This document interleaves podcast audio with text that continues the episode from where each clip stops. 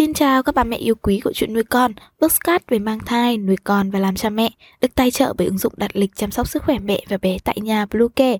Mình là Ngân, hôm nay trong chuyên mục về chăm sóc trẻ sơ sinh và trẻ nhỏ, chúng ta sẽ cùng nhau đi tìm hiểu về 9 đặc điểm ngoại hình của con có thể được thừa hưởng từ bố. Vậy mình nói, lấy chồng kiên giống là không hề sai. Chúng mình sẽ quay trở lại ngay sau đây. Ba mẹ tải ngay app Bluecare để đặt lịch tắm bé, điều dưỡng vú em, chăm sóc trẻ sơ sinh, xét nghiệm và điều trị vàng da cho bé tại nhà, nhắc và đặt lịch tiêm chủng. Ngoài ra, Bluecare còn cung cấp các dịch vụ xét nghiệm níp lấy mẫu tại nhà, massage mẹ bầu, chăm sóc mẹ sau sinh, thông tắc tia sữa, hút sữa và rất nhiều dịch vụ y tế tại nhà khác. Truy cập website bluecare.vn hoặc hotline 2497 098 576 8181 để được tư vấn cụ thể các mẹ nhé. Khi gia đình chuẩn bị đón thành viên mới, cha mẹ sẽ rất tò mò và nóng lòng muốn biết đặc điểm ngoại hình của con mình, không biết con sinh ra sẽ giống ai, có đẹp trai hoặc xinh gái không, có những nét nào giống bố, nét nào giống mẹ. Khoa học đã chứng minh mỗi một người sẽ có hai ba cặp nhiễm sắc thể, trong đó một nửa được thừa hưởng từ cha và nửa còn lại thì từ mẹ. Nhiễm sắc thể có cấu trúc dạng sợi xoắn và mang thông tin di truyền gen. Tuy nhiên, trên thực tế, đứa trẻ có khả năng thừa hưởng những đặc điểm tích cực từ bố cao hơn khoảng 60%. Sau đây sẽ là 9 đặc điểm ngoại hình con có thể được thừa hưởng từ bố của mình.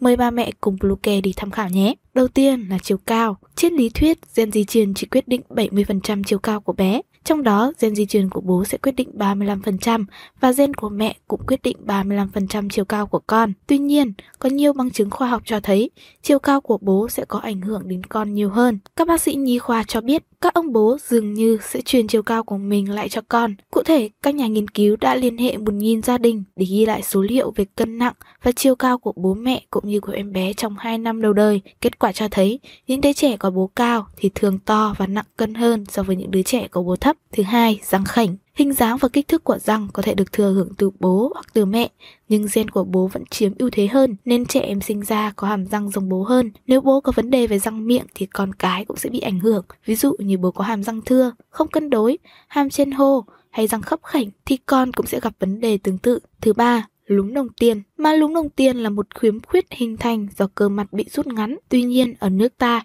đây được xem là một nét duyên trên gương mặt. Theo nhiều nghiên cứu cho thấy, lúng đồng tiền là do di truyền. Đây là đặc điểm di truyền trội và thường thừa hưởng rất nhiều từ bố. Thứ tư, trẻ thừa hưởng nụ cười của bố. Theo nghiên cứu của Trung tâm Thông tin Công nghệ Sinh học Quốc gia Hoa Kỳ, bố mẹ sẽ di truyền kích thước và vị trí răng, hình dạng hàm cho con. Song các nhà khoa học tin rằng gen của bố sẽ mạnh hơn gen của mẹ, thế nên nụ cười của bố sẽ được truyền lại cho con. Thứ năm, đôi mắt. Đôi mắt của con được thừa hưởng gen di truyền từ cả bố lẫn mẹ, tuy nhiên chủ yếu vẫn là từ bố. Nếu bố sở hữu đôi mắt hai mí, con sinh ra khả năng có đôi mắt hai mí khá cao, chiếm đến khoảng 60%. Trái lại, nếu bố sở hữu đôi mắt một mí, khả năng cao con sinh ra cũng sẽ như vậy và cơ hội sở hữu đôi mắt hai mí sẽ thấp hơn. Thứ 8, lông mi. Chiều dài của lông mi cũng do gen quyết định.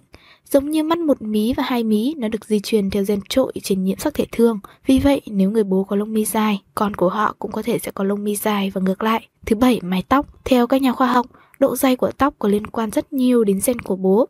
Tuy nhiên so với con gái, con trai có nhiều khả năng thừa hưởng gen quyết định lượng tóc từ bố hơn. Theo nhiều nghiên cứu cho thấy nếu bố bị rụng tóc nặng thì 70% khả năng sẽ di truyền bệnh rụng tóc cho con trai sau này. Nhưng nếu là con gái thì xác suất giảm đi rất nhiều, chỉ khoảng 15%. Thứ 8, màu da. Màu da của trẻ sẽ được di truyền từ cha mẹ.